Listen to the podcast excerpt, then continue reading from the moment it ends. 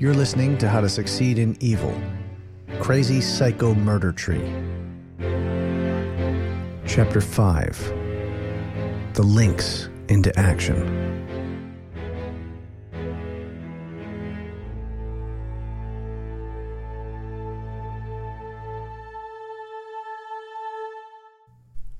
Cuthbert was in the gardens of Warner Manor. Not the gardens as they had existed now, but the gardens as they would be after a few generations of master gardeners had given them the best days of their lives. In the distance, over an ivy covered wall, he could make out the skyline of Third City. The towers glimmered in the bright spring day. He looked down and became aware that he had pruning shears in his hand, and before him were rose bushes. So he bent to the task at hand. He found himself enjoying the work and the sunshine and the fresh air. And more than that, he enjoyed the idea that he would be allowed to get up tomorrow and work in the garden again, and the day after that, and after that, and all the days that followed. The butler dreamed he was a gardener and found himself to be content with his lot. But then there was a strange buzzing from beside his left ear. It grew louder and more insistent. Cuthbert turned his head, and there he saw a large mechanical bumblebee with wings made from golden scales. It buzzed towards his eyes, causing him to blink. When he opened his eyes again, he was in his room, and the magic of the dream had shattered. The buzzing of the clockwork bee revealed to be nothing more than the intercom buzzer. It was 10:30 a.m. What the devil had happened now? With his master's eccentric nocturnal habits, Cuthbert had come to rely upon mid morning naps to see him through. What manner of emergency, what fresh hell, real or imagined, was this? He keyed the talk button. Yes, sir. The voice of the lynx, thick and gravelly, came through the intercom. Cuthbert, a tree has broken loose and is rampaging the city. Of course, sir. Because what other response was possible? There was no reasoning with an insane person. Shall I call for an arborist, sir? I'll prune this sapling myself. Over the roar of absurdity, Cuthbert could detect the whine of a turbine coming up to speed. Are you headed out, Master Bryce? I would advise against it. There's no time for advice, only for the cat like reflexes of justice. Sir, you do realize you are at your most effective in the shadows. There was no answer but the squealing of tires. This time, Cuthbert made for the lynx cave, hoping he might talk Master Bryce into returning before he did something truly foolish. A tree attacking the city, indeed. He was certain it was just a tree that had fallen over in an intersection. Perhaps someone was trapped in a car. Regrettable occurrence, yes, but a job for the fire department. They were trained and equipped for such things, and they had the added virtue of being sane. Cuthbert considered the kind of man who had run into a burning building and amended his thought. Wasn't all selfless courage a kind of glorious madness? In his youth, thought Cuthbert, in his youth.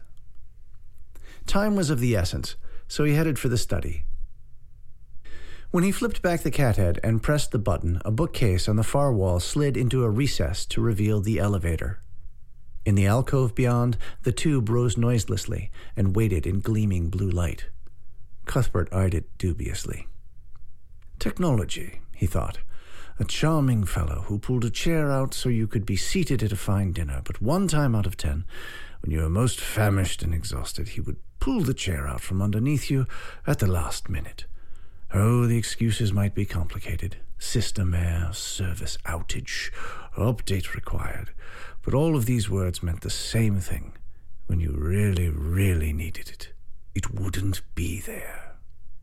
There were many kinds of courage, Cuthbert reminded himself as he stepped into the pod.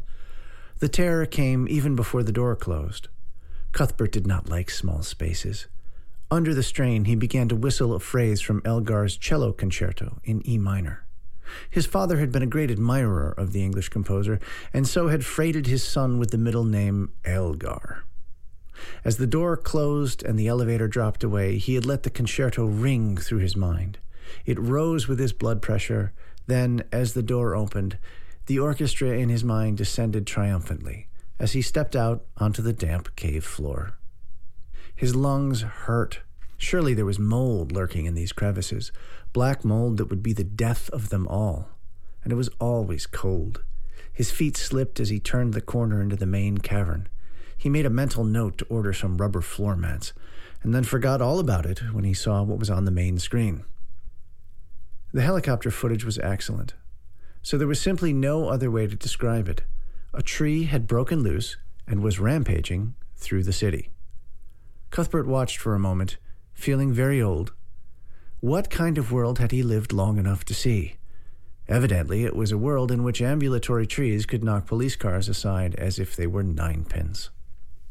Cuthbert triggered the microphone and asked, Sir, do you have a plan? He recognized it as a silly question as soon as he heard it spoken aloud. On the weapons system subscreen, he saw Master Warner arm missiles. He looked at the live footage from the news helicopter the tree creature battering his way along Wabata Drive. People were running through the streets. The adventurous would be clustered around apartment windows, taking videos on their cellular phones, no doubt. And for this, Master Bryce chose missiles? No, this would not do. Cuthbert deactivated the vehicle's weapon systems with a few taps.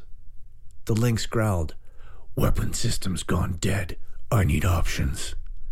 Sir, the prudent thing to do would be to return to the uh, Lynx Cave, he named the place with difficulty and disgust, so that we can repair and refuel the craft for another sortie. There was a pause. For a brief moment, Cuthbert was allowed to hope that his ruse had been successful. But then. No, Cuthbert. People are dying. On screen, he saw the tree punt a parked car into a fleeing crowd. Surely that had just killed someone, for the first time in his strange career, the lynx was right. Cuthbert tried to lift the weight of responsibility from his uniformed shoulders. The young man in his charge was racing towards danger, failure, and the almost certain revelation of his secret identity. As long as Master Bryce survived, how could his unmasking be bad? Cuthbert might even be able to get a full night's sleep out of the bargain. And, as the Lynx, Master Bryce was protected by advanced battle armor and a highly mobile armored vehicle. Cuthbert told himself there was nothing he could do but sit back and enjoy the show. He had none of those so recently discovered superpowers. He was merely a servant, a butler, the most cliched suspect in a murder, certainly. He was capable of navigating his charge through difficult social situations with grace and aplomb, but beyond that, it all sounded so reasonable that Cuthbert almost convinced himself. He tried to lean back in the command chair, but as the Lynxmobile slid around a corner onto Wabata Avenue, he couldn't stop himself from leaning forward and gripping the desk. I see the beast, growled the Lynx. On the screen, Cuthbert could see the now impotent targeting computer lock onto the tree creature and give a rapidly descending distance to impact. Master Bryce did not flinch or falter. The Lynxmobile accelerated without brake towards the tree creature. Magnificent idiot, thought Cuthbert, not entirely without admiration. The tree creature had thrust a limb through a city bus and was now brandishing the bus above its head. The tree heard, how could a tree hear, the approach of the Lynxmobile and turned. Master Bryce was doing over a hundred miles an hour, so the tree creature had no time to react. But it was a tree, so it just stood there. The Lynxmobile struck the trunk with a tremendous crash and glanced off, tumbling over the parked cars and crashing through a coffee shop window. The tree creature returned to its rampage, missing a little bark but seemingly no worse for the wear. In celebration, it tossed the bus towards the police cordon a little further down the street. On the screens, Cuthbert could see that Master Bryce's heart rate was through the roof. Sir, I'm fine, Master Bryce said, answering in his normal voice. Then he snapped back into character. Is the beast destroyed? I'm afraid not, sir. He heard groans through the radio and saw that the door interlocks would not function. Stay put, Master Bryce. I shall come and retrieve you. No, it's not safe, Master Bryce growled. On the screen, Cuthbert watched him trigger the explosive door charges. I must. Must what? wondered Cuthbert. Learn a lesson in humility? From the helicopter feed, he saw the lynx. Somehow, Cuthbert could never quite associate the costume with the man inside it. Run onto the street and pursue the tree creature. Sir, I advise against. It's headed for a school, protested the lynx. From the suit's POV camera, Cuthbert could see a sign that read, School of Cosmetology. Think of the children, growled the lynx.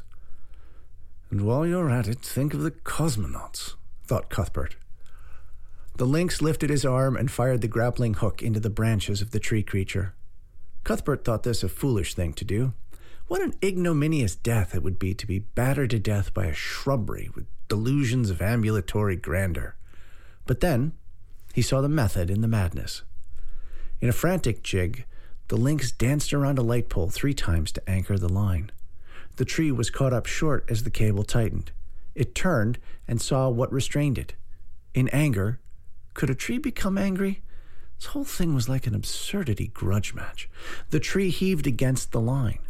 The hooks of the grapple were sunk deep into the wood and did not come free, but the pole snapped off at the base and was launched into the air, and with it, the lynx. The tree swung the line around and around its branches, bringing the pole and the man inward in a tightening circle, so that finally the lynx and the pole crashed into the trunk and were tied fast. The impact was so severe that the suit activated its rapid deceleration protocol. Foam and external airbags deployed upon impact, cushioning Bryce Warner, but trapping him in a tangle of branches and line. Undeterred, the tree charged towards the police cordon. Behind a line of men with riot shields, a few officers fired tear gas canisters, which had no effect on a creature which effectively breathed CO2. The fools! Had they never kept a garden? Weakly, through the com link, Bryce said, Cuthbert. Yes, sir. On my way said Cuthbert. Over the comms, his response sounded weary, long suffering, but there was a jaunty bounce in his step as he went to the equipment room. He thought to himself, in cheery acceptance of the full absurdity of the moment, Time to get my cat out of a tree. It was a 20 minute drive to town in the Bentley S3, and even though the vehicle was not designed for a turn of speed, Cuthbert made it in 10. From the path of the lynx's tracking monitor, Cuthbert could see that the tree creature was in the middle of Winston Boulevard. When Cuthbert reached the barricades at 7th and Winston Street, he found them unmanned. Gingerly, he bumped the white wall tires up over the curb and simply drove around the barricades. Emergency personnel didn't give him a second glance. This was one of the benefits of true sophistication. The lower classes didn't question it. If he had been driving a Honda, or God forbid a Hyundai, he would have been intercepted in a second. But as it was, the stately progress of the Bentley incited no alarm in the authorities. Of course, they had bigger trees to fell. When he was as close as he dared drive, he turned into an alley and double parked. From the glove box, he produced a pair of gloves. Cuthbert did not favor the traditional leather driving gloves, so these were a pair of neoprene gloves with hard knuckles and textured embossing on the palms. Exiting the car, he heard a commotion in the distance. The crashing of metal and glass, screaming growing closer and closer. Ah, yes, this was the right place. He opened the trunk and took from it a shoulder mounted rocket launcher he carried the weapon in his hands as if he were presenting a bottle of 43 Chateau Lafite. As the noise of destruction came closer, he produced a pair of shooting glasses from the inner pocket of his jacket. Then he leaned against the corner of the building and steadied the weapon by cleverly pinning it between his cheekbone, shoulder, and masonry. There would only be one shot at this, but if he was steady, thought Cuthbert, one should be all he would need. In the remaining moments, he scanned the windows of the office building on the other side of the street. He could see no one inside. And, thought Cuthbert grimly, if anyone had not fled the area by now, perhaps their sacrifice to the cruel god Darwin would be required. But Cuthbert would not miss. He had trained as a butler, but he had trained as other things as well. With a creaking and a crash, the tree strode into view. Cuthbert tracked it very slightly as it moved. He could see the lynx tangled high in the tree's branches, so he set his aim just below the first fork of the trunk, about ten feet off the ground. Then he fired.